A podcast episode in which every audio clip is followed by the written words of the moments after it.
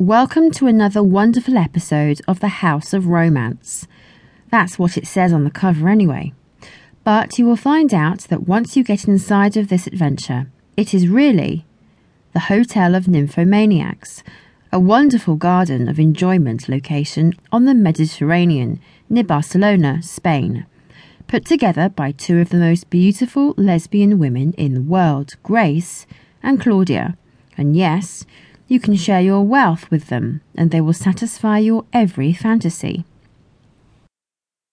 In this episode, you will find Charlotte and Kathy with the owners of the Hotel of Nymphos, Grace and Claudia.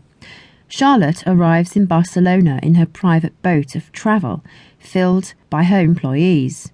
Beautiful women that cook, clean, navigate, and provide her with sexual pleasure. Charlotte is an internationally renowned doctor of cosmetic surgery that has a new procedure that every woman on the planet would want to purchase. Grace and Claudia have agreed to be two of the first women on the planet to go through the procedure to enhance their already perfect figures.